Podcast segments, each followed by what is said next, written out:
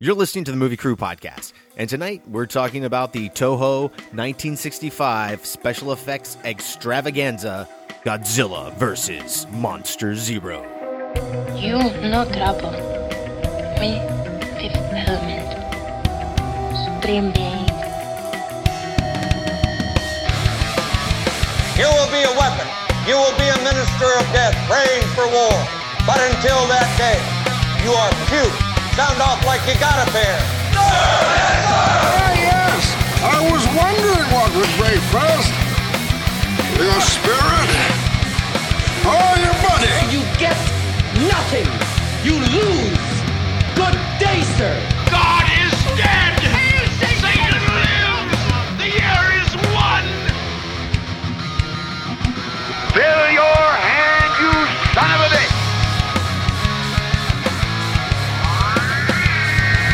The city is headed for a disaster of biblical proportion. What do you mean, biblical? What he means is Old Testament, yes. the mayor. Real wrath of God type stuff. Fire and brimstone coming down from the skies. Rivers and seas boiling. 40 years of darkness, earthquakes, volcanoes. The dead rising from the grave. Human sacrifice, dogs and cats living together. Mass hysteria.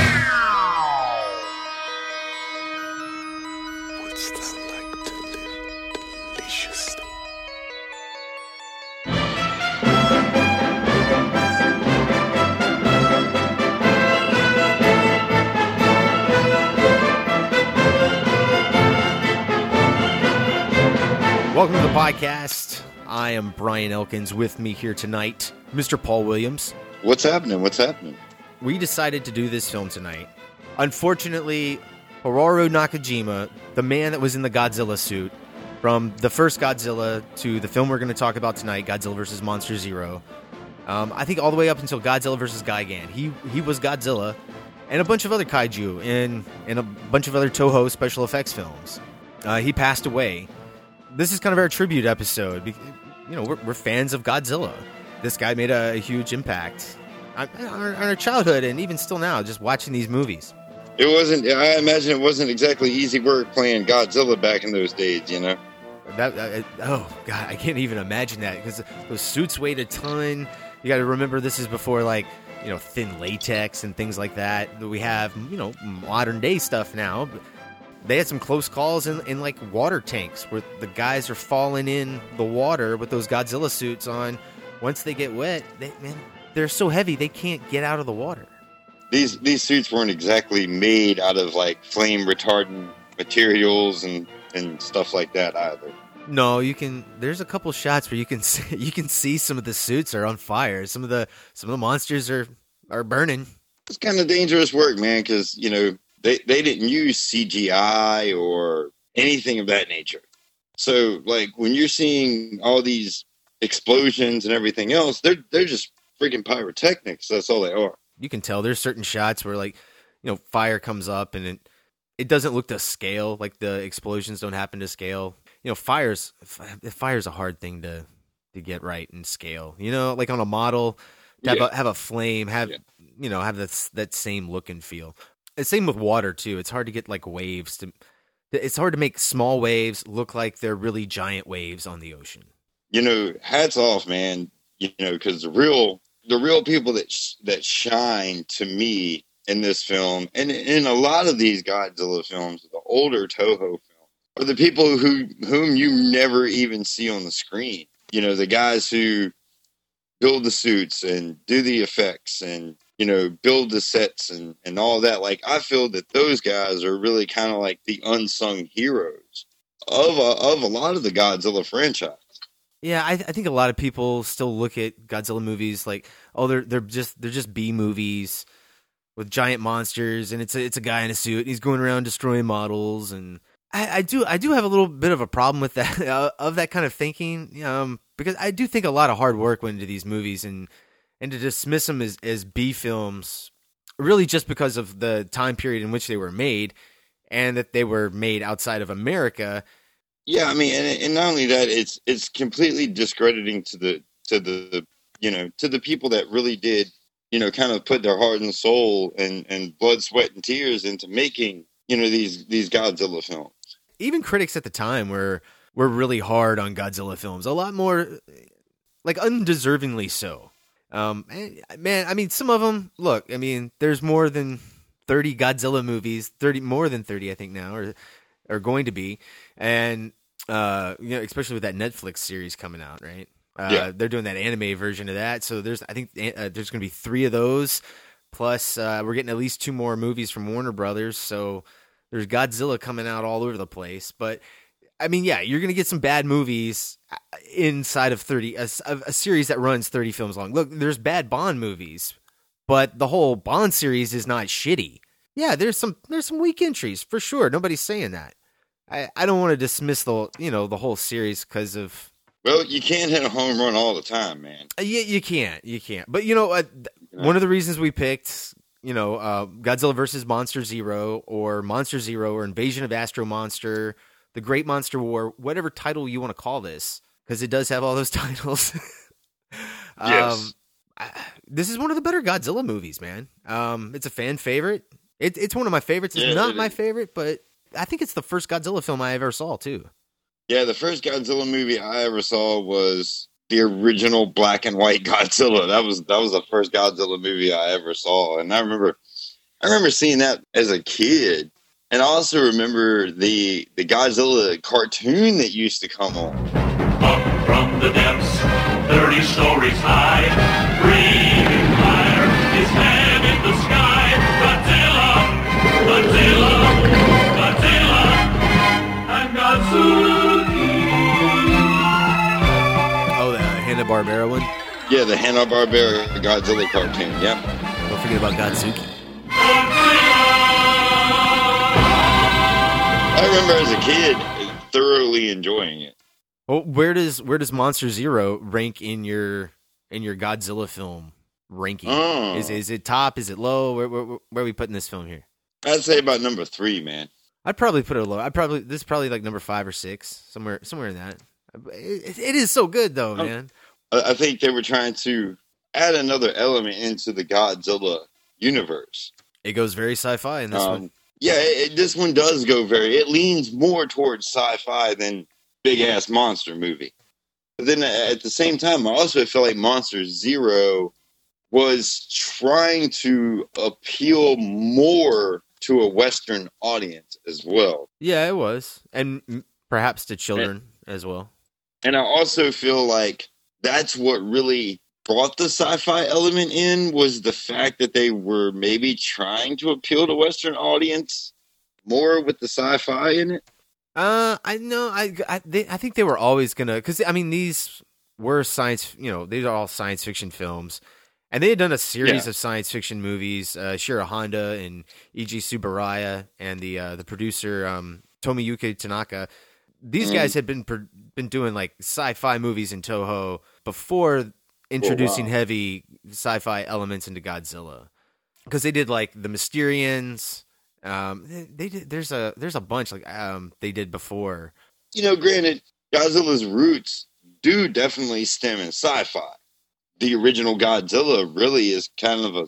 I would really, if I were to, to categorize it, I would consider it as a sci-fi monster movie. Yeah, you know, they definitely had that whole metaphor for the atomic bomb and everything. I still find that to be kind of crazy, man, because even now, you know, those those like atomic mushroom clouds and and and blasts and stuff like that are still very prevalent in Japanese cinema today. Well, yeah, well, I mean, you know, the first Godzilla movie that they did get a little criticized for that, um, because you know some of the in- imagery of Godzilla destroying Tokyo was very reminiscent of the destruction after the atomic bomb. I mean, and that was done on purpose. That was not an accident. I mean, they purposefully, intentionally did that. But it, it is interesting to see, like that movie, uh, the first Godzilla came out in 1954, and here we are, um, the sixth Godzilla film. Uh, this yeah. is 1965, so 11 years later, and all of a sudden now God is uh, Godzilla is a uh, is is kind of kind of a, a protector of Earth at this point. Like he is literally kicking alien ass. Earthlings, I'm gonna stand up for you. You know what I mean? He's he's kind of the defender of the planet. The him and Rodan, I guess, to be fair, not just Godzilla. Yeah, in this movie in particular, like Rodan and Godzilla are are definitely the defenders and protectors of the Earth. But I mean, it's, it's such a huge jump, man. I mean, even it's even crazy when you think about it. Like this film came out 20 years after the atomic bomb was detonated. You know, it was dropped. Now the metaphor that was that atomic bomb is now a kiddie. Is it, being aimed at kids? You know what I mean? It's just kind of bizarre when you when you think about it. And then after this, Godzilla even gets more kiddie. Like he gets uh, a son, and it, comedy starts getting really added in. And I feel like at this at this point in time, I guess it's almost a natural evolution in Godzilla, where Godzilla originally started off as kind of more of a serious movie that was that was kind of meant to scare people. And then it's really weird how you see that transition get made almost like appealing to children. I mean, I, I think these are it's it's fair to call them kids films. You know, after this, I don't think there's anything anything wrong with that. You know, I don't have any problems with watching Goonies today. I mean, no, no, no, no, no. And I mean, I, I agree. I agree with you 100. percent All right, so Godzilla versus Monster Zero. You brought up earlier that talking about uh, making it for a a Western audience. Now there is an American actor, Nick Adams. The movie was produced by Henry G. Saperstein, so there was this was an actual co-production between Yeah. Toho Studios in Japan and Henry G. Ch- Saperstein, bringing in American money. So yeah, they they put an American actor to try to raise the international box office. You know, you throw uh, Nick Adams in there, and it really we it's really weird. Nick Adams does have a little bit of controversy in his career. A little bit. Um, yeah, A- just, just a little bit. Nick Just a Adams little had a of life, man. He tried to go for this Academy Award. Like he he was promoting himself for, for the Academy Award, and he got a lot of uh, flack and scrutiny for that. And then Well, he he He, did a uh, like a really obnoxious like Oscar campaign all over town, and apparently like pissed off the uh, producer and director of the film. Uh, I think the movie was Twilight of Honors. Uh, I've never seen the Mm. film. It's a courtroom drama, but yeah, apparently he made him mad, and then they, they cut him out of the movie. just Not like, completely. teach you a lesson." Yeah, they they left they left some scenes in. Um, and he's because he, he got he got the Oscar nomination. He did not win though, and um, man, he had he had a really hard time getting work after that. Put a little bit of damper in his career, and then the whole uh, you know James Dean thing didn't help his cause too much. He had done some publicity photos. Yeah, like a photo Um, shoot. Yeah, and and some people were saying that he was kind of exploiting the death of James Dean. Well, it's because he well he did do them on his tombstone. Like is Nick Adams like standing next to like you know his the gravesite of James Dean looking Yeah, sad yeah. and standing next to this you know that rubs some people the wrong way. Um, but he I mean he was friends with James Dean. If that's how he's got to grieve, I'm not going to tell somebody how they can grieve or not. And I guess that also depends on what your definition of friendship is. 'Cause I, I, I would say uh, that they were a little bit more than friends.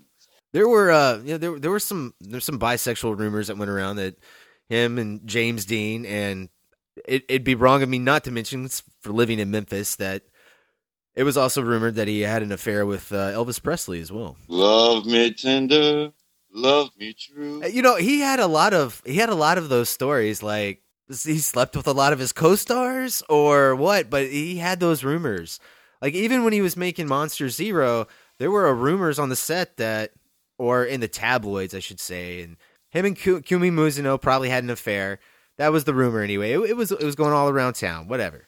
So yeah, I mean this guy had rumors going all around him like he's having sex with this person and this person and it was an actor. He was it was in the '60s. He probably was doing all that. You know, eh, whatever. That's cool. Well, dude, you know that kind but that kind of also makes me think that the old saying that there's no such thing as bad publicity. I think Nick Adams would be the one person to prove that quote wrong. But like his his kid Yeah. even found like um this manuscript he wrote with his time with Elvis Presley, and uh, they published it. I think the book's called "The Rebel and the King" because he was in uh, a TV show, The Rebel. Uh, Nick Adams was. So, The Rebel and the King. There you go. I don't need to tell you who the king is. Yeah, It's King Kong, man. Come on, who else would it be? it's King Kong. he was in a movie with Yeah. Godzilla. Of course, he wrote a book about King Kong. It makes obvious sense.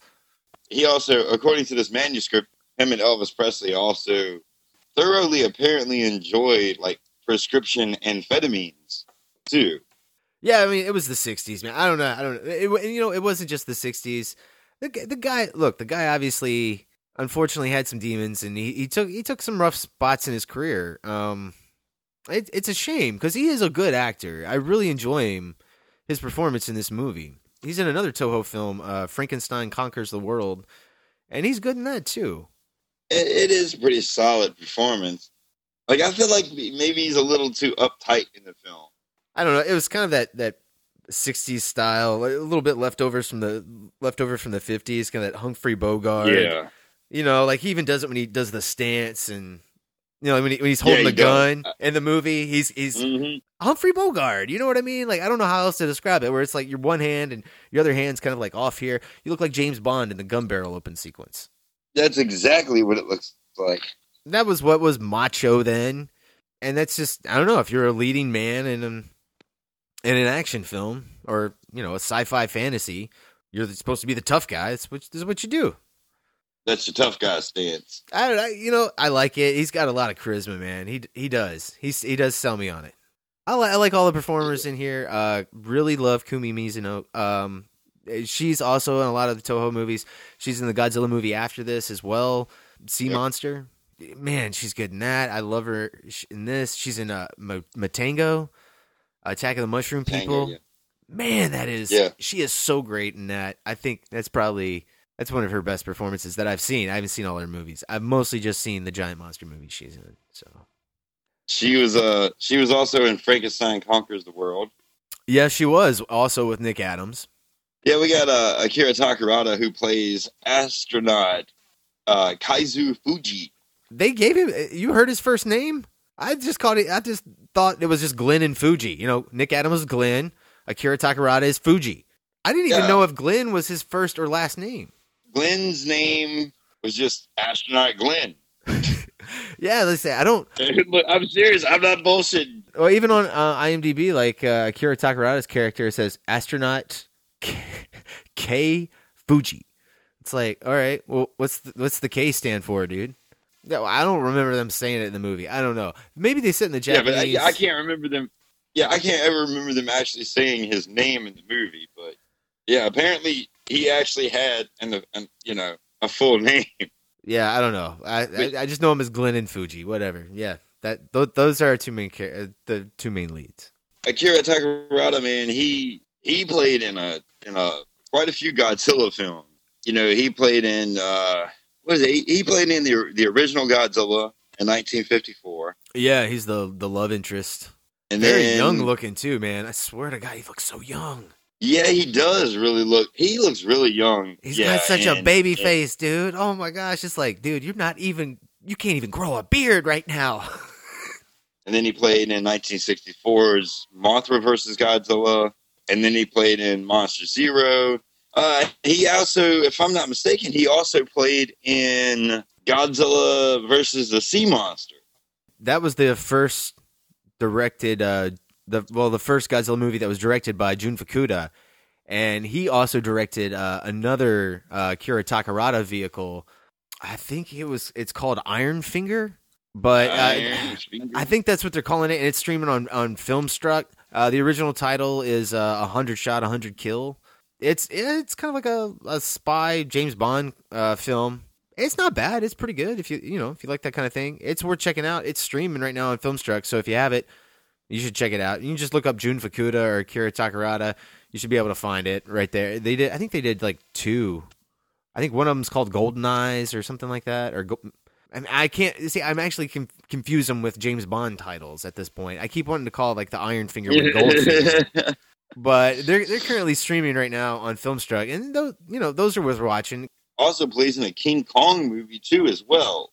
Oh yeah, King Kong Escapes. We've talked. we've Yeah, talked yeah. I was about. gonna say, I, I, I was pretty sure he played in King Kong Escapes. Yeah, we've talked about that on the uh, on the podcast before. Uh, that was in our King Kong uh, or the Kong Skull Island episode. We went through all the Kong films, and um, yeah, if you haven't seen that, that is a Toho treat. I was also reading somewhere that he did also come back for a brief cameo in 2014's Godzilla. It got cut out of the movie though. But if you have the DVD or Blu-ray, Yeah, you can watch it. you can go take your happy self to the deleted scenes and watch the deleted scene with him. we, we definitely have to mention before we move on the Kurosawa connections. Um, the producer, or actually Yeah. the producer for almost all the Godzilla films, all the way up until Godzilla vs. Destoroyah, uh, Tomoyuki Tanaka, the producer of Monster Zero, also produced Yojimbo, um, High and Low, and some other Kurosawa films as well. And director Ishiro Honda, man, we got to mention this guy. This, I mean, he he directed almost every kaiju film that you, you think of in the Toho genre. I mean, he he Yep. did a lot of them. Man, the movies that got directed, he, Like you know, uh, not just he- Godzilla, like he directed the first Mothra, the first Rodan. You know, yeah, God, Oh, yeah. all, all those Godzilla films. Like he did a bunch of the Godzilla movies. Like I can't even tell you. Like, I know he did more than six or seven because even after this, he did. He came back for Destroy All Monsters, Godzilla's Revenge, or All Monsters Attack, whatever you want to call it. he worked as a assistant director under Kurosawa, but uh, I think Ran was the first film that he actually kind of directed. Well, you might as well say he was the director of it, or pretty much helped Kurosawa because Kurosawa was kind of going blind at this point in time in his life, and he couldn't see very well anymore. Yeah, I mean, well, this dude, this tells you what like an awesome individual Ishiro Honda was, and man, everything you read about the guy, he was just amazing. Uh, Just an amazing, optimistic individual. Like I, I forget what it is, but Kur- Kurosawa even had like some great quote where he's like, uh, "I always know when I'm watching a Shura Honda movie be- because you see the policemen are standing there helping like the civilians ex- uh, get get away." He's like, "In reality, they'd be the first people out out of town." Yeah, yeah, you know that shows you like the difference between a Shiro Honda and Akira Kurosawa. But yeah, I mean, he like the last uh, end of his career when Kurosawa was going blind, he he stepped in and and AD'd his films, and I mean, yeah, I don't know if I'd call it like say he was directing, but Ishiro Honda was still fit enough that he could actually go out there and carry out Kurosawa's wishes. I will say, I, I will say that. yeah. I mean, yeah, Kurosawa will still call him the shots. Um, But sure, Honda is still just Right. amazing. I mean, that that tells you how amazing that man is, right there. I believe didn't he do War of the Gargantuans too? Oh yeah, dude, he did. Yeah, he did. Frankenstein conquers the world and War of the Gargantuas, which, I man, it, it drives me kind of crazy because in in Frankenstein conquers the world, Nick Adams and Kumi Mizuno, because War of the Gargantuas is, is a sequel to Frankenstein conquers the world. Their characters are supposed to carry over into War of the Gargantuas, but for whatever reason they couldn't get Nick Adams. So instead, they got the Russ Tamblyn from West Side Story. Um, Yeah. he's in the movie Yeah, instead, and I always hated that dude because I was like, no, it should be Nick Adams and Kumi Mizuno in there. Yeah, it kind of does. It's kind of a little bit of a buzzkill. Not not the Um, crap all over West Side Story, man, because you know he was awesome. Russ Tamblyn's cool. Yeah, yeah, yeah, yeah. But still, man, it's just like, He's just not Nick Adams cool, all right? yeah, yeah. I don't I don't want to pull favorites here, but I'm pulling favorites. He's no Nick Adams, okay? All right, guys. So we're gonna take a break. We're gonna play the trailer for Monster Zero. Uh, it's also gonna have some more of the Gargantuas because this movie was released five years later in the United States from when it came out. It didn't come out in 1970, and it was put into a double feature with War of the Gargantuas. So this is the trailer that we have. Enjoy. Now, giant entertainment, giant terror. The War of the Gargantuan and Monster Zero. Do you see anything? From a planet 50 million miles beyond the stars came a strange message. Lend us your Rodan and Godzilla to fight our Monster Zero.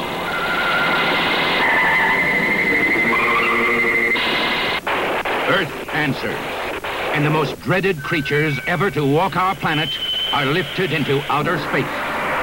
The stage is set for the mightiest battle ever seen by the universe in Monster Zero.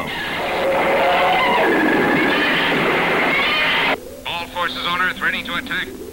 What started out as a call for help from space turns into a nightmare of terror on Earth, Monster Zero. And the War of the Gargantua. It began with a mysterious, wild storm at sea. And before the night was over, the whole world would hear of the terror of the gargantuans. Where had such a monster come from? What forces created such a devastating destroyer? Who or what could stand up to it?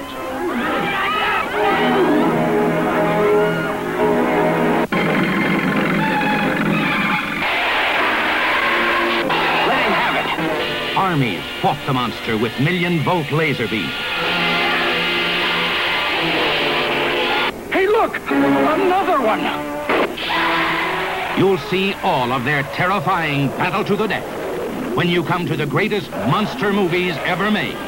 The War of the Gargantuas and Monster Zero. Send us your Godzilla and Rodan to fight our Monster Zero. What a great trailer. And we're back. Of course, that was the trailer for Godzilla vs. Monster Zero, or Monster Zero, whatever you want to call this movie. Uh, and yeah, we threw in a little extra War of the Gargantuas there. Monster Zero. Which version did you watch? Did you watch it dubbed, or did you watch the original Japanese? I watched the dub version. Unfortunately, that's the only version of the film that I actually have. Oh no, man, the dub's good. I mean, I, I grew up with this dub, so I, I can't even remember life without you know th- this movie. I haven't actually even seen the original um, Japanese version until the classics. Well, isn't the Japanese DVD came? isn't isn't the Japanese doesn't it have like added scenes or it's like a little bit longer than the dub version? Yeah, it's a little bit longer. It's got a little bit here and there. Um, you're not re- really missing too much. I'll point out a couple of differences here and there, but things just make sense and are a little bit better explained in the Japanese than they are in the English dub. But I mean, you're still getting pretty much the same movie with the same feel. You know, pretty much the same amount of monster fights. Which there's not a lot of monster fighting in this movie, but we'll, we'll, we'll get we'll get there. We'll get there. I will say though, the beginning of the film it starts off with the P1 rocket, futuristic spaceship, and the Japanese it says in in the year like 1960x. I, I have no idea what that means. I guess it's a mystery year. It's like it's supposed to be futuristic. It's very bizarre. I don't know unless they were using X as like a Roman numeral. That would that would be ten though. That's that's like I- Going back in time. it's like going back in time. Or- go to the future. Back to the future. It's the year 19,600. I don't know. That's crazy. I guess maybe it could be. Um, although it doesn't look like it's set, the movie's set that far in the future. Uh, just, just a weird difference. But uh, the movie does start off real quick. Like, it wastes no time. Already off in outer space, spaceships flying. Uh, Earth has discovered a new planet mysteriously through like Hiding radio waves. behind. Yeah, it's hiding behind Jupiter. I kind of love this cornball, corny kind of corniness to this. You know, their their their their conversations, man. Like when they're when they're when they're having these conversations back and forth with like the command or control center. Well, Akira And- Takarada's character is very like he's he's right away in the beginning. He's like, "Hey, uh, where's my sister? Is my sister around?" He's like, "Well, if you tell her not to do anything stupid until I get back there." All right, I think he actually So says once I get back there, you can do all the stupid shit you want to do. you can't do anything dumb until I get back. but it's just like it automatically sets it up like he is a very protective big brother and like they they set this whole thing up with uh his his sister wants to marry this inventor uh Tetsuo Tori in the movie and uh he's inventing okay now this is not explained very well did you know the device did you know what that was that he was making Hell no. I always thought it was like the weirdest kids toy ever. But when you watch the Japanese, they show the uh, the the there's a like a real quick insert shot where they show the plans and the subtitle comes up and it's called the Lady Guard. And the minute you know that it's called the Lady Guard, you're like, oh, it's like a rape whistle or you know what I mean? It's uh, Ah. it's like you know a, a, a female alarm. You know, you can press the button. It's a good way to get help. If you Why the need it. fuck was that cut out of the American version? Well, it, it, it's not cut out. The shot's in there, but it's not subtitled in the American one, and they just they don't ever bring it up. So in the American one, he kind of looks like a crazy inventor that's Like I'm just gonna make this device that makes a really annoying noise to to piss everybody off, and I'm gonna sell it to a toy company. And all the characters, like the characters in the movie, are like, "You're gonna sell that to a toy company? That's so bizarre." Yeah, and, uh, yeah, even even yeah, even even even his girlfriend, man. You know, me Mizuno. She she's like, uh, you know, I can't believe you actually sold that for two hundred thousand dollars. He had dreams of grandeur, man, and becoming a rich and and successful inventor. Yeah, but when you're first you're you're you're first introduced to him, like he's sitting in this room, and is is that is that his mother that comes in there? See, I don't know if that's his landlord or if that it, if it is his mom because she she has a baby. I, I I assume that that's like his niece that the old the old lady's carrying, and maybe that's his mom. I don't know, or maybe it's his landlord. It's not clear. It's not said at all. Yeah, if that was his mother, kind of old to be having a kid that young. You but, know, that, that kind of just like struck, struck me as a little odd, I guess. When the characters react to Tetsuo Tori's selling of this lady guard, you know, in the American version, you don't know what's called the lady guard. You don't know what the, the the idea behind the invention is, but they sell it to a toy company. It's very yeah. it's very weird. But in the Japanese one, it's just like, wait, you're selling a a, a rape whistle to a, a, toy company? That is bizarre. Why are you doing it? It just makes their reactions automatically make a lot more sense in the Japanese version. Yeah, that is really odd. That is that is really strange that you would sell a rape whistle to a toy company. What are, what are you going to call it? The pedo protector? I don't. I don't. Well, I mean, yeah, what is it? Yeah, is it I don't know. That's I mean, actually pretty good marketing. I like that. I mean, the movie, of course, answers the question of why the toy company is buying it. It's not really a toy company. The toy company is up front. Uh, I forget what they're called, like the World Education something something agency, or I, yeah, it doesn't matter. Yeah. Whatever. They're actually covert aliens that are trying to buy this invention because the sound that this invention makes is really deadly to the aliens. The sound is as deadly to those aliens as water is to the ones in the movie sign. yes, it is. It, one thing that I that kind of boggled my mind a little bit about this movie, and I, I don't know, I don't know why it kind of stuck out to me. There's one shot when they're like, "Well, we're coming around Jupiter. We should be envisioning Planet X any moment." The planet looks like somebody literally took a damn piece of cardboard, painted what they thought the planet looked like on it. to be fair, they didn't have actual photos of those planets yet. It's 65. Yes. You know, I, and I understand that. But why not just build a, a paper mache ball and paint it the same color? You know, it, was, it was just a real quick shot. It was a matte shot. A matte shot's easier to do than to build all those models. And, you know, it is only one shot. I understand why they did it. Yeah, it, I know. It doesn't bother I, me. I know. I might, I might sound like a nitpicky douche, but it was just like I kind of just didn't get it because you know the way the movie was edited, you're getting shots of the rocket, you're getting shots of the inside, and then when you get the shots of the planet, I just feel like they they don't fit. Okay, you know one, what I mean? Like I feel one like, thing I really don't like about the rocket, it looks like they're just in a capsule, and there's like no sleeping quarters or. Yeah, like, like, how do the they get out? At? Yeah, how do they get out of the rocket when they land it? Like once you see the interior with Glenn and Fuji and they're sitting in the rocket, it's it looks like it's uh just them and some seats. It looks like a the front seat of a yep. car. And there's nothing back yep. there at all. I mean, I, I don't know if there's a bad match shot. It's kind of hard to tell because the DVD is not I mean, is the best quality. There is a door between them, right? No, there's no door between them. I didn't think it was. No, there's no door. I wasn't 100. No, I, I'm ta- I thought it was just a bunch of like buttons and lights and panels behind them. Uh, no, there. I I think there's just a wall behind them, unless there's a matte painting, and that's trying to throw like perspective back there. But yeah, it's, yeah, yeah, yeah it's hard to tell. But I know the ones that the aliens build for him again later when they, the aliens build the P1 rocket and they send them back to Earth later in the movie. Now that rocket, I know you can clearly see behind. Like it's got three seats with all three characters are sitting in it, and you look behind it, and yeah. it's just a wall again, like how how did you guys get in the, the ship if the, the anyway? And it's a nitpicky thing, but like the the special effects team shows such attention to detail. I I think you can be a little nitpicky because the rest of the executions like are incredible. But just like when they land on when they land on planet. Oh yeah, the Um, landing scene is pretty. I love that man.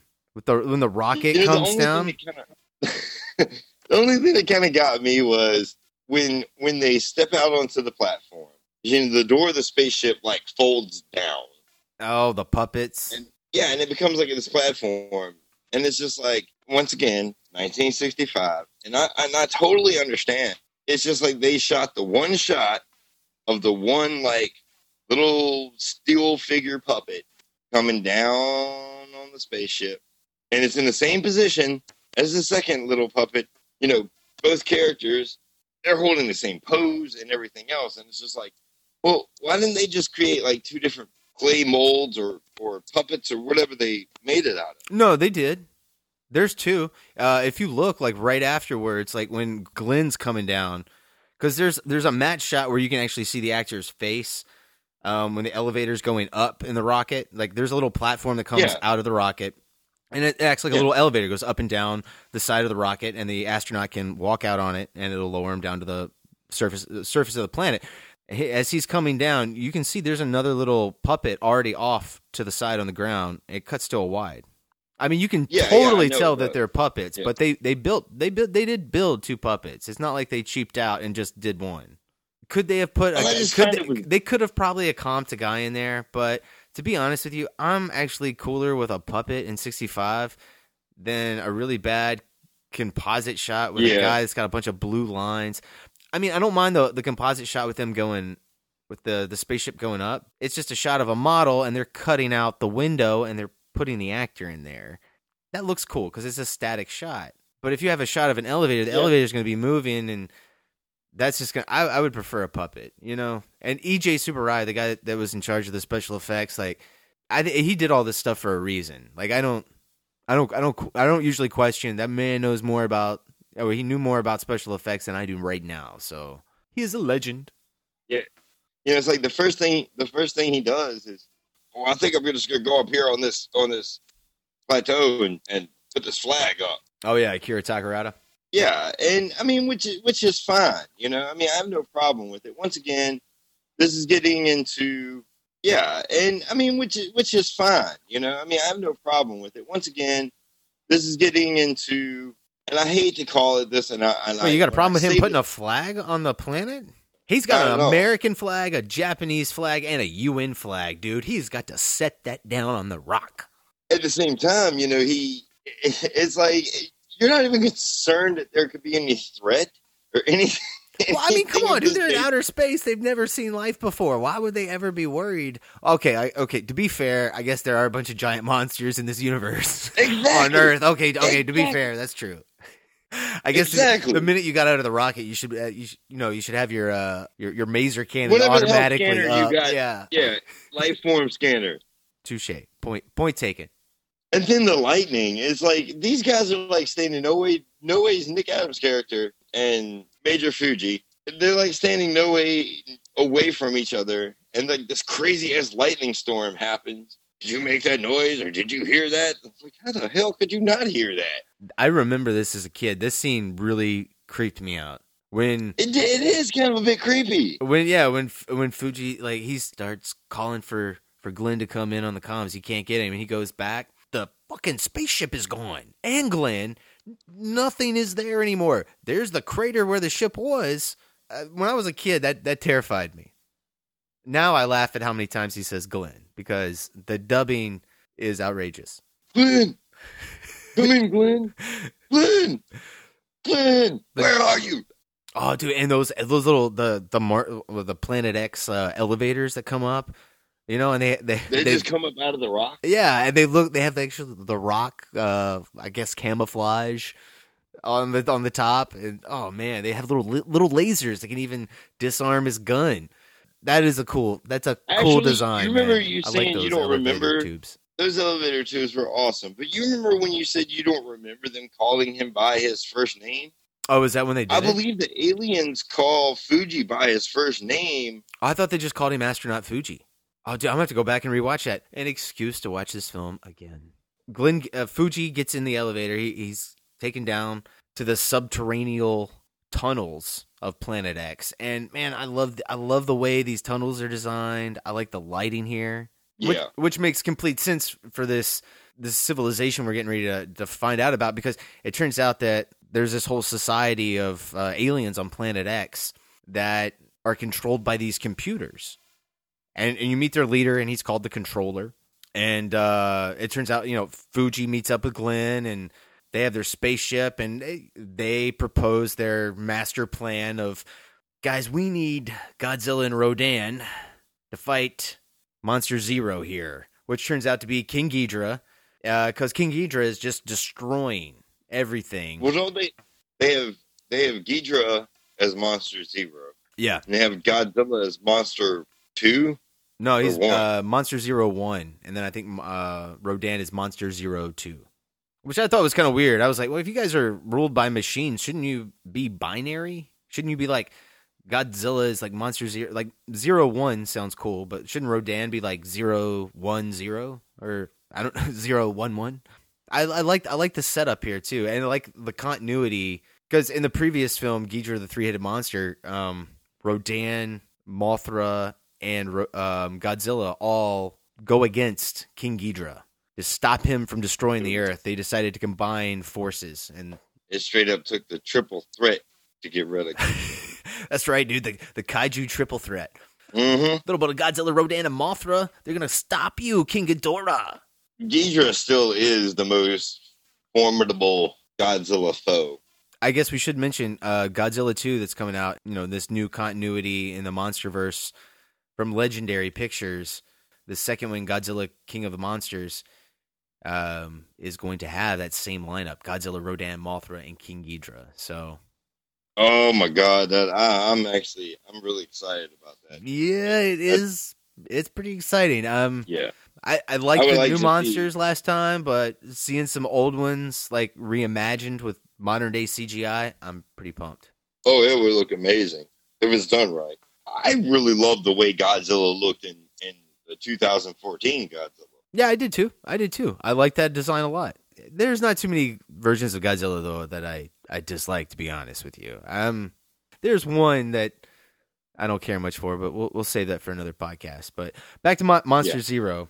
The whole thing is they want Earth's Godzilla and Rodan to beat up Monster Zero, and in in exchange, these Planet X aliens are going to give. In the American cut, or in the American dub, it's the cure for all diseases, which sounds Yeah. ridiculous. But in the Japanese edit, it is the cure for cancer, or all forms of cancer, Ah. actually, which sounds way better. Yeah, why the why the hell didn't they actually do that properly? I don't know. I guess it didn't fit the uh, the mouth dubbing. You know, I mean, because they do have to find words that kind of fit the mouths. I know everybody makes fun the of the dub. tobacco companies ran the United States in 1960. uh, you know, you pro- Paul, you probably just started a conspiracy theory. Thank you. The internet needs another one. yes. But okay, so it, it, it is a good offer. Um, and the, the astronauts leave. Glenn and Fuji they go back. They tell everybody on Earth they're like, "Hey, we found aliens." So Planet X may be out of out of water. Glenn mentions that in, in, in a brief scene right before uh, Fuji's got to go meet his sister and Tetsuya Tori, the inventor guy, who we find out is still hasn't even received payment for his invention yet the whole point of the scene is to get all these characters in the same room so that you can find out that Glenn is dating Miss Kama, Kumi Mizuno's character. She also works for the company that bought Tetsuya Tori's invention. The owner of the company, I mean, there's there's a shot where he's talking to like I guess, I guess it would be like a henchman. Yeah, And he just, he the just aliens have henchmen? This dude's like design, man. He just like straight picks it up and just sets the shit on fire, and it's just like, yeah, we're not gonna have this. And his weird like alien tanning bed. What is? I, don't, I guess that's what it's supposed to be. I have no idea what that is. I do not know what the hell it is, but that's what it looks like. I do like his weird USB port on his back though. Yeah, that is pretty cool. the uh, I guess the I guess he's the alien commander of that colony or whatever. I guess that hooks up to their their suits. You know that that's a cool thing too. Like I like how they the, the alien suits and they have like the little hoodie that goes around their face with the little antenna sticking up and S and M get up almost really, but it, it looks very sterile and robotic. It is a little bit uh on the freaky deaky side, but yeah. the, my biggest problem with this entire movie, like you know, every movie's got like you know the thing, but the thing that drives me crazy, the series of events that happen, like Japan wants to know where Godzilla and Rodan are. They they think they're gonna find Rodan, but they find Godzilla. Akira Takarada is like, yeah, they found Godzilla, and then all of a sudden, Glenn walks in and he's like, hey Fuji, come with me, I gotta tell you something. And then they're like driving all the way out to Lake Myojin. And it's like, what? Yeah. What? What's going on? And he pulls him over. And he's like, "You drive for a little bit. Hey, uh, let me let me tell you a story, buddy. I had a dream last night when I was uh, with uh, Miss Namikawa, and uh, we were out in this lake. And he's like, "Oh, come on, stop telling me your love affair." He's like, "No, no, no." And we had, had this dream with this controller. All of a sudden, here's a UFO getting ready to pop out of the water. It's just random. You know, it's just like everything happened Yeah, just to get him out to the the lake. Even though I do enjoy how this whole sequence is done and cut. Oh, I love how the flying like- saucers come out of the lake. Now that's um, I'll Yeah, agree with yeah. that. Yeah, no, that no, that's great. I'm not saying it's not great. But once again, I, I feel like that this is if I have the biggest problem with this movie altogether, there are certain scenes that don't belong in the movie, oh, really? and that there are certain scenes that if you're going to put them in, they should have been cut shorter. Like what? What was the point of what was the point of the entire scene of that drive? It's like, yeah, whoa, I mean, just gonna really just to get him out there. I mean, it's just yeah, I understand that, but why have it? I don't know. What's yeah, the it's, point? It's a it's a bad scene to get it in there, and they don't explain the dream. It's just it's dropped. That's the weird part. and it's about it. very vague. It's very vague, dude. Like, I mean, it makes sense because, like, and they're in bed together, and then he wakes up and he sees the controller. It makes sense the controller's there because now Ikama's really a, a, a Planet X spy, you know? Yep, and he just straight up engaged in interspecies erotic. There goes Nick Adams for you, man. Look at that. He's he's he's so good. he's got to get it off of Earth. All right, It's like what? What do you do after you get the king? you got to go off the planet, bro- brother. Oh my gosh! But it, it is weird because it was this weird dream sequence. It's it's never brought up again. There's no explanation for it. I mean, it sets up a little bit of Not mystery, really. Yeah, with his weird dream. but then the, yeah, but then they just drop it and they they never go to it. It's just I don't know. It's kind of weird. It seems to me like you could have just gotten them out there to be like, hey, Glenn and Fuji, uh, why don't you guys go uh, help the dumb military with this stuff because you guys are scientists and stuff. It's just like you know. Once again, it's just one of those moments where you're just like, they could have made this a little bit more simpler. Yeah, we, uh, we're going to back up for a second. We're going to think about this on just a straight up financial scale. This further proves my point of the uselessness of this scene. How many takes do you think it took to get that right? These guys are getting paid to do this. To do what? Shoot the scene. This just the scene with them in the vehicle driving driving? from. Yeah, I mean, Yeah, they, they okay. couldn't have cost that much. Why couldn't you have taken that money and put it towards building a damn planet that looked like a planet instead of a cardboard cutout earlier in the movie? It's just a mat, man. It's easier to do a mat in that shot. It, ma- it makes sense, bro. It makes sense from a financial standpoint. It, it just makes sense. I mean, you don't Just spend saying, man. you don't spend all your money on like three seconds of screen time. You spend your money where you're gonna you're gonna I mean, see. seriously, Elkin. yeah, seriously? I mean, it's, Seriously? it's yeah, dude. It's just Seriously. I mean, tell me, dude, you could not make a you could make a freaking paper paper mache version of Jupiter out of chicken wire, glue made from flour and newspaper and paint. no, no. I disagree with that. I disagree. I'm that. just saying, No, I, you're I, I think uh, I think the I think the matte painting was way better than that. Look, it, the movement looked funny. The, the the the look of everything I thought looked fine. It's just the movement of it. I don't think anything looks bad. It's just the movement and the physics of the movement and how it relates to the space on the screen. Things are moving too fast at the distances that they should be traveling. That's what's wrong with the shot, not the look of anything. If the movement was corrected, that shot would look 100% fine. 1965. How many people had done this? This is this this movie came out before 2001: A Space Odyssey. So think about that. For a Yes, it did. Okay, so you know the spaceship's coming out of the water.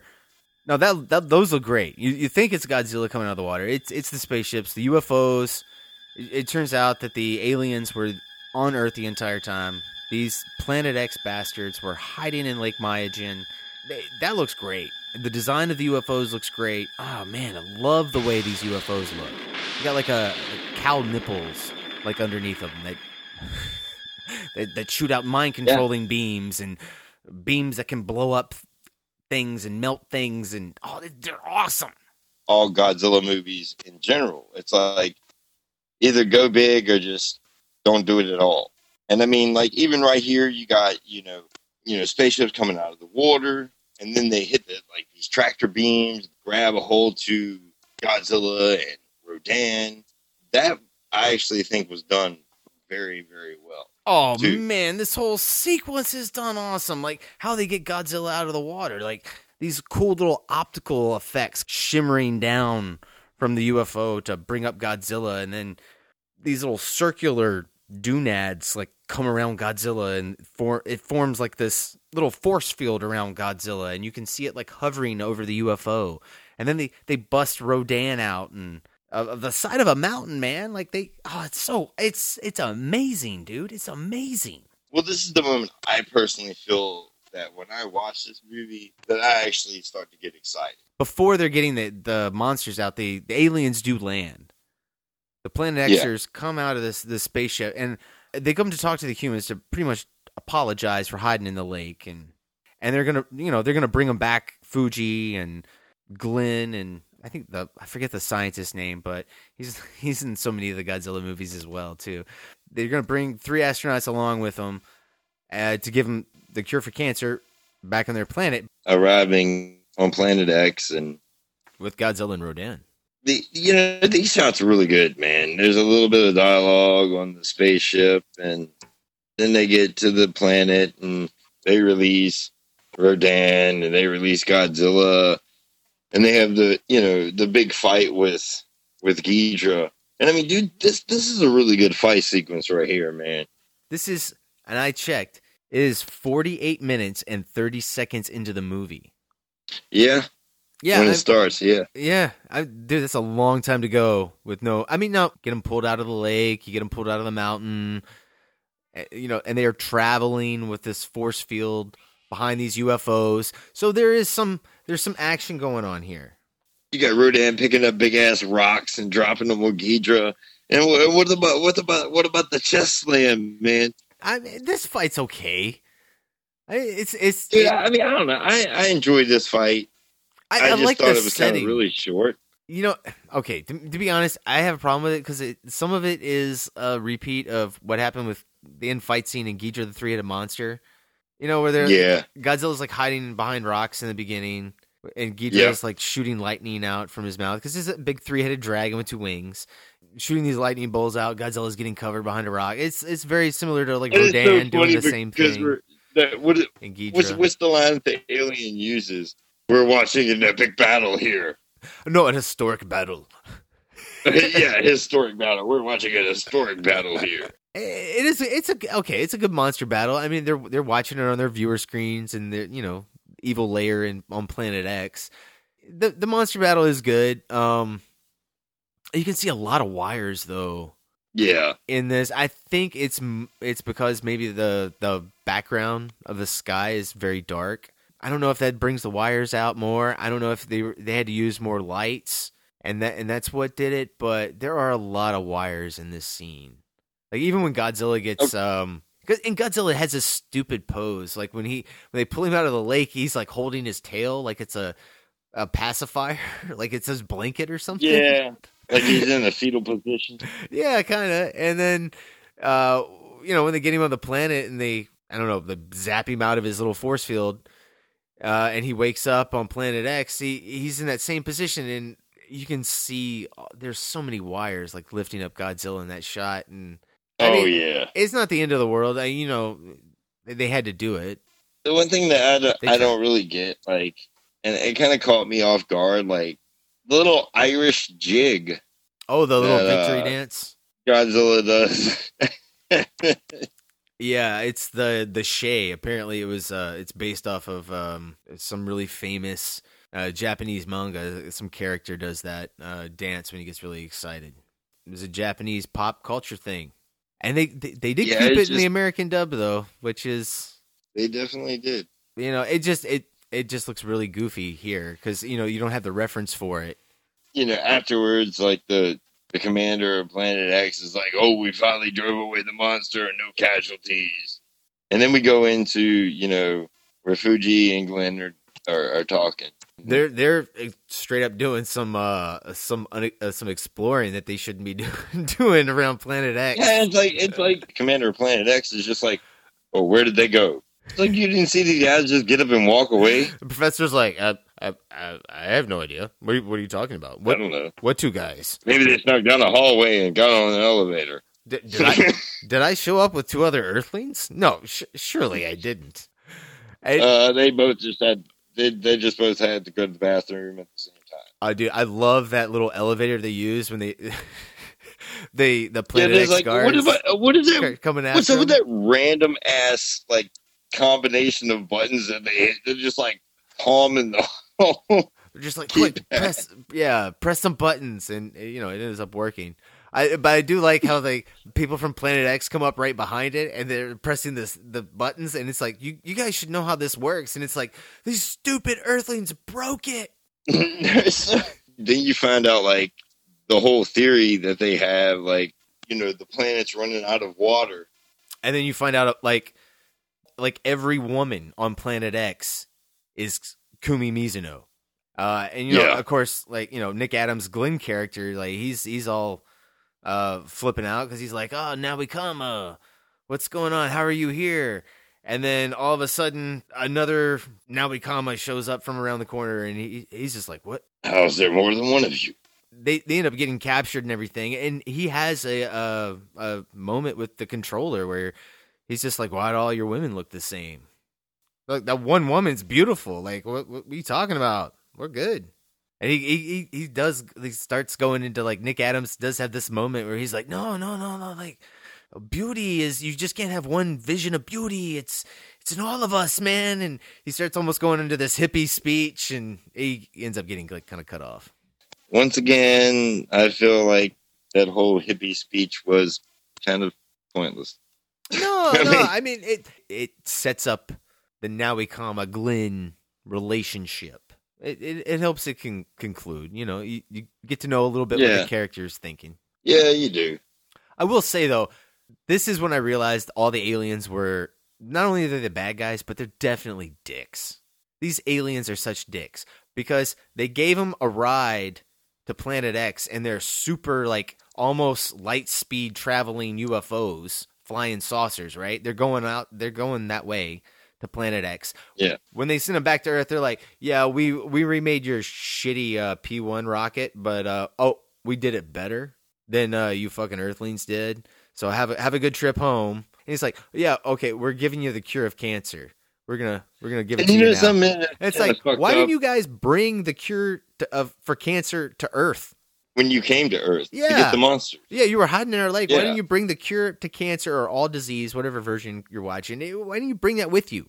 You made us travel all the way to your planet to watch a monster fight, and then to, to send us back in a spaceship that you made better. You're just gloating and being dicks.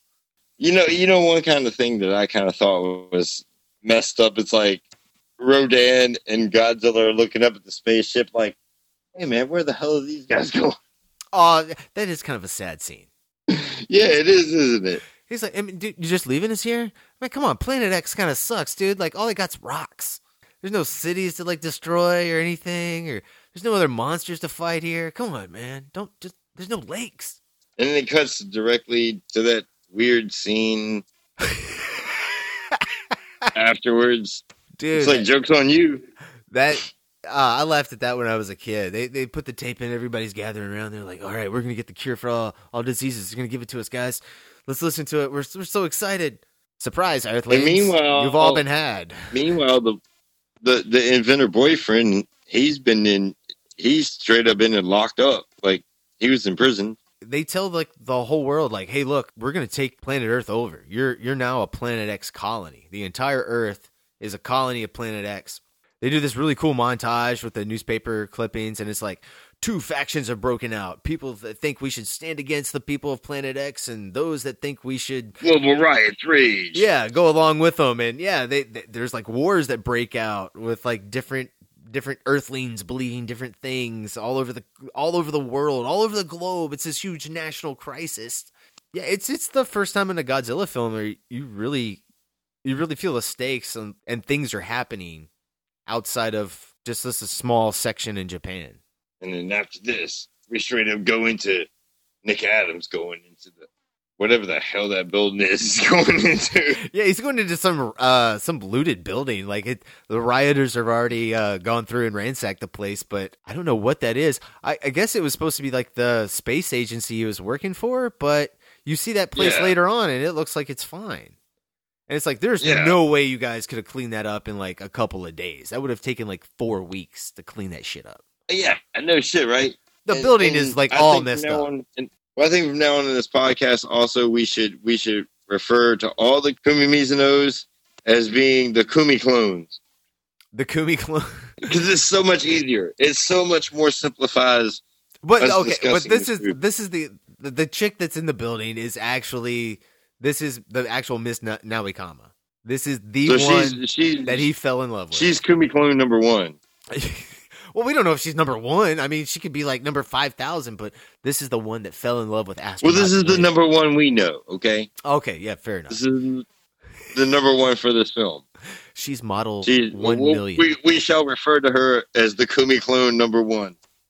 But yeah, he he finds her in there, and they again she's talking about marriage, and she, she's like, "Look, you gotta just give yourself up to computer society." And they she starts laying on a lot of knowledge here about Planet X and how they're governed by machines. You know, earlier in the movie, you get the knowledge that uh, the controller can already feed his brainwaves into computers, so anything he thinks, the computer will do.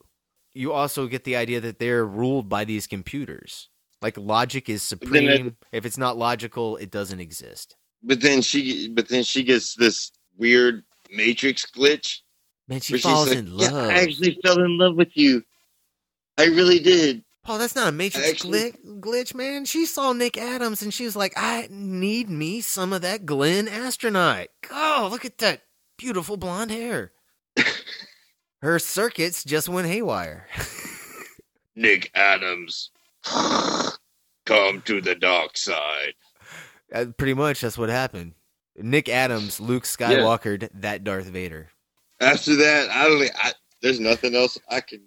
Well, she uh, she ends up dying. They the Dick Colony, and that, that's something I really want to know. Like they, they say that they're that they're a colony. They're in charge of this section, Yeah, that doesn't. but they don't show another group of of Planet X people outside of this one group.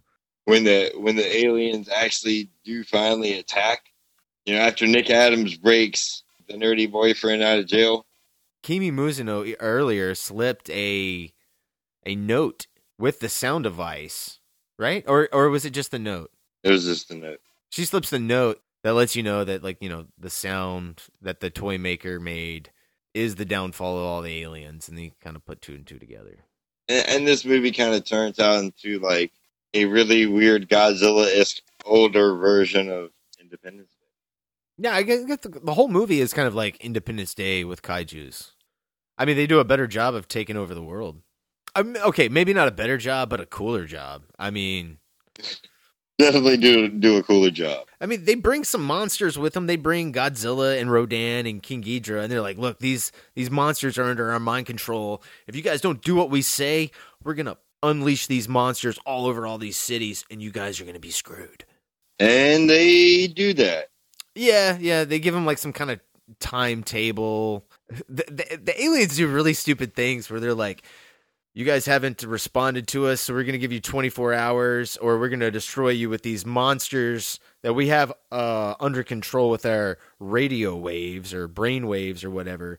And the minute they the scientists Yeah, hear this that, is after they. Yeah, this is after they melt the satellite oh yeah, that's a cool fucking shot. when the, the other beams are getting blasted. those aliens totally just like give the the whole plan away. Like these Earth scientists are like, oh wait, we know exactly what to do. Pull something like literally. There's a shot where they pull something out of a drawer and they're like, "Look, we got it. We know we know what to do." We got it right here. Yeah, and they and they do Are like you talking about the scene? Are you talking about the scene with the lasers? the ra- yeah the the radio waves and they and th- that's when Akira Takarada is like okay and he does a demonstration for the people at the UN because they don't know Yeah, whether they're going to he attack the aliens or not. He's like, this will retract the aliens' radio waves. and they do these cool optical effects uh, with the radio waves that, that's pretty cool Yeah, that is pretty pretty cool. I remember seeing this as a, as a child and I always understood it it's very clearly demonstrated Ash- Ishiro Honda is is really good at, at you know at getting those what could be complicated things. I mean, granted, the characters are saying everything, but he he's shooting it well. He's giving you the inserts that you need and giving you the information. Ghidra, Rodan, and Godzilla, and you know they're they're under their control, and the army all of a sudden, all of a sudden starts firing on Godzilla, and then you see like these armored vehicles come rolling through. The alien kind of the alien ship kind of comes through and shoots out one of its other blasters. That explosion right there, man, looks looks pretty cool. Wait, did you just say utter blaster? Yeah, it does look like a cow's udder, doesn't it? it does look like a damn cow's udder. okay, I was just making sure. I was making sure I heard you right. yeah, yeah, I said udder blaster. All right, that's it's a, it's a flying saucer with an udder blaster. All right, okay, I love it. Um, yeah, no, the, the, the dude, the explosions are pretty cool because like when they blow up, there's like this. Uh, the the explosion effect is really weird because you you don't see fire. It's like red sand. Yeah, it's it's it's kind of weird. I don't know if or it's like it's like red powder or something. Like when it blows up, you get the, like this red like red and orange kind of like mist effect. But there's no Yeah, and then like Fireball. as soon as it like it shoot it shoots and blows up one truck, and it shoots and blows up the second truck, and then I, I really enjoyed that that pan in, that zoom in, that super quick zoom in on the spaceship, and then it cuts to Oh yeah. Commander X or Controller X or whatever his name is. Yeah, just the controller. Controller. So yeah, like so Tetsuo Tori and uh, Glenn, they end up they end up getting out with their the lady guard, the cool little annoying loud noise maker, rape Yeah. whistle, whatever you want to call it. Yeah, rape whistle. they get out and they decide that they're going to broadcast this. Akira Takarada, he realizes that maybe maybe uh Tetsuo Tori's not so bad after all. But they broadcast it um through the radios and everything like that. And this this messes the aliens all up and I love the the smoking UFO effect. I enjoyed that too. I, I don't even know what they're called, but they're not maser cannons, but I, I don't know what they're called. But the, the little things that shoot out the radio wave beams. They look like ma- they look like the maser cannons almost from um, War of the Gargantuas, but not quite. They, have these weird little funky ends. It's it's it's a cool vehicle. So they're shooting those at the flying saucer to break the radio waves that are or the brain waves that are shooting And the flying saucer starts smoking, and you got what looks like a bunch of flares and pyrotechnics. You know, And you constantly Boom. get those shots of the, the speakers and then the house the just lady blows guard. up too. Oh no, you like, know. they're sh- they're shooting it with the tanks. There's like the army comes in with the tanks and they start shooting the uh, the secret hideout base of the uh, the aliens. the the one shots, man, that I really did love a lot, man. I thought were really awesome. They blow the two alien ships up, and then you got Godzilla and Rodan just laying on the ground, and then you get the close up on Godzilla's face, and his Oh. eyes move back and forth, and then he starts to move his mouth, and then like he just gets up with the quickness.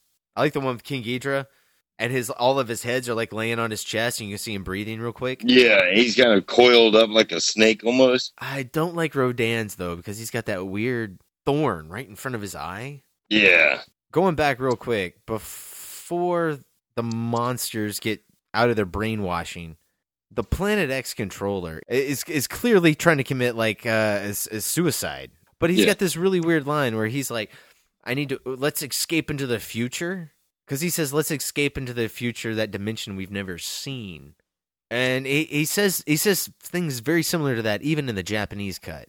Or both both versions are very similarly vague like that, and I, I always thought that was extremely interesting because do they know about some kind of other plane of existence because they're so advanced, or is he just saying like, oh, uh, no, come on, guys, uh, let's all just let's kill ourselves and let's see what happens. Who knows?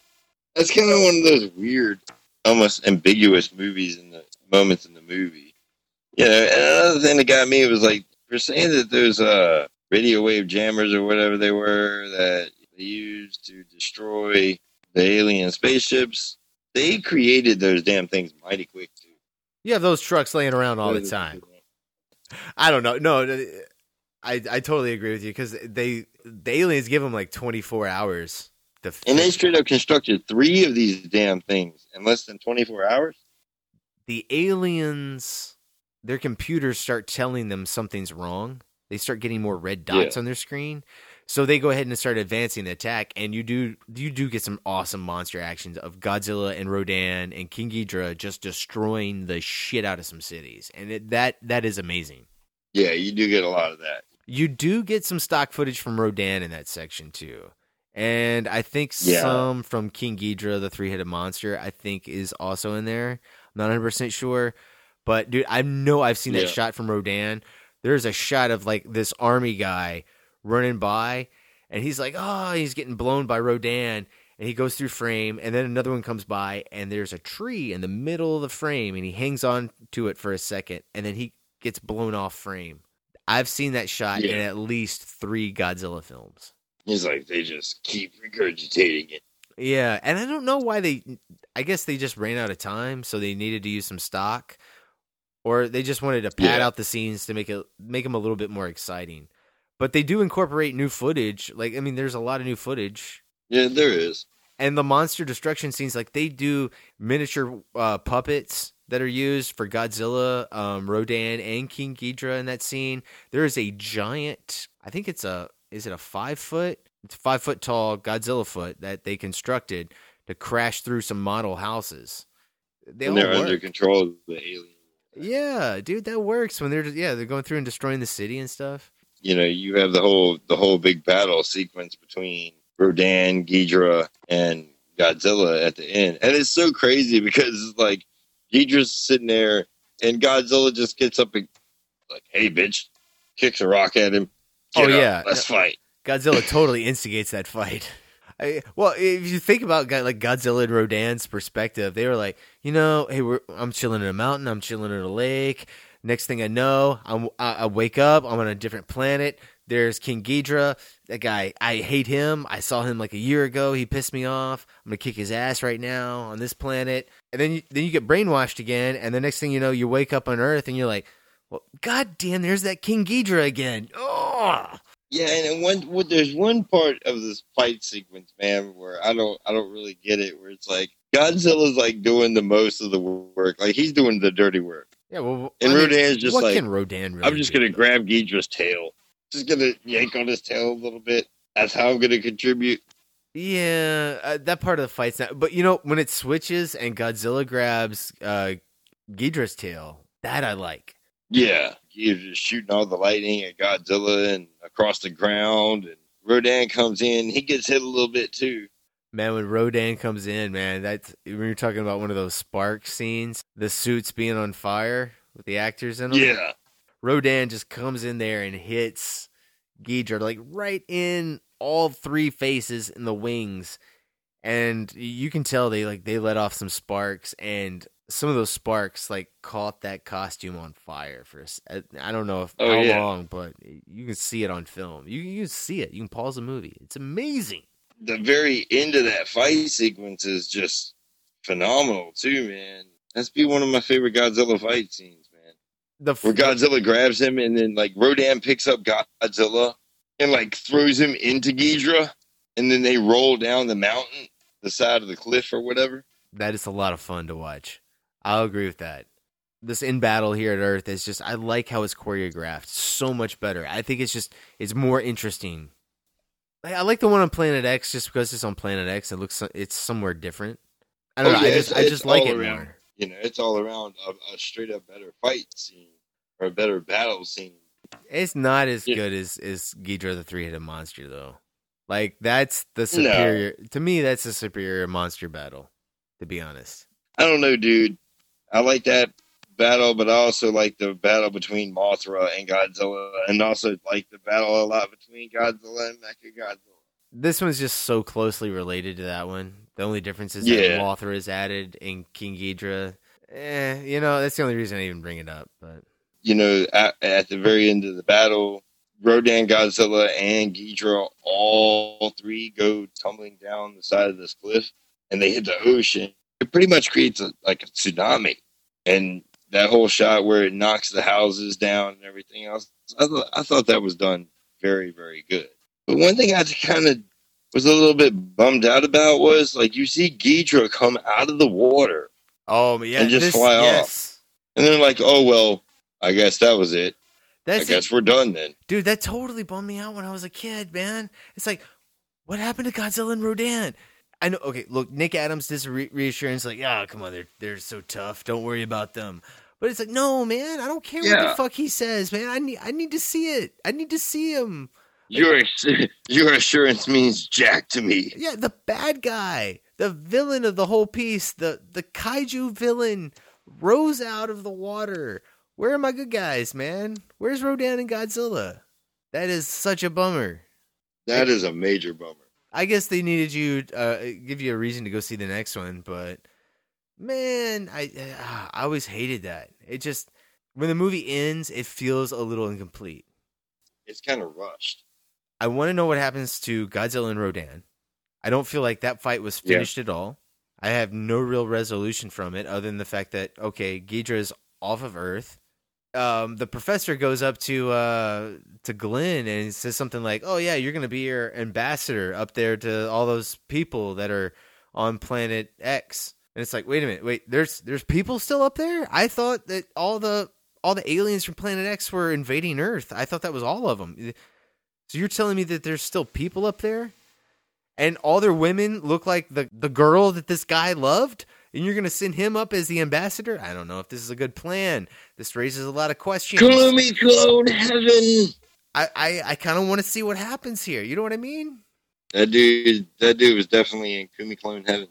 I mean, I guess, man. I mean, eh, we don't know. But even as a kid, I I remember like just the end of the movie just raised so many more questions that I wanted answered, and then all these Godzilla movies we got just just completely dropped. That's Godzilla versus Monster Zero. Uh, Paul, give us your final thoughts, sir. Overall, I think this movie is a very, very enjoy- enjoyable movie. I feel that it's, you know, one of the high ranked Godzilla movies, in my opinion. Even though it does have some continuity and character flaws, it's still a good kaiju movie, still a good monster movie, still a halfway decent sci fi movie. I recommend on anybody checking it out. Everybody check it out. Hell, it's an awesome movie. And you, sir. I'd probably put it somewhere. I'd probably put it number six in my in my in my overall ranking of the entire series. It's not my favorite Godzilla film.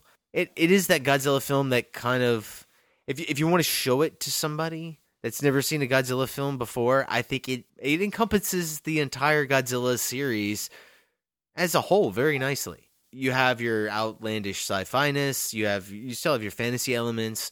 You still you still have giant monster battles. You have good characters. This movie has good acting in it.